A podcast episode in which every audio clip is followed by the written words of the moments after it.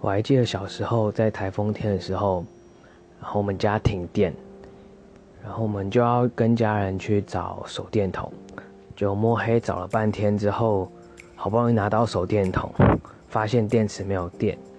然后去换了电池，发现手电筒也坏了，于是就只好去拿小火柴盒，然后在摸黑中用小火柴盒吃饭、洗澡到睡觉。然后火柴一根一根点，就很像卖火柴的小女孩，点到最后不知道点了几根之后才摸黑睡觉。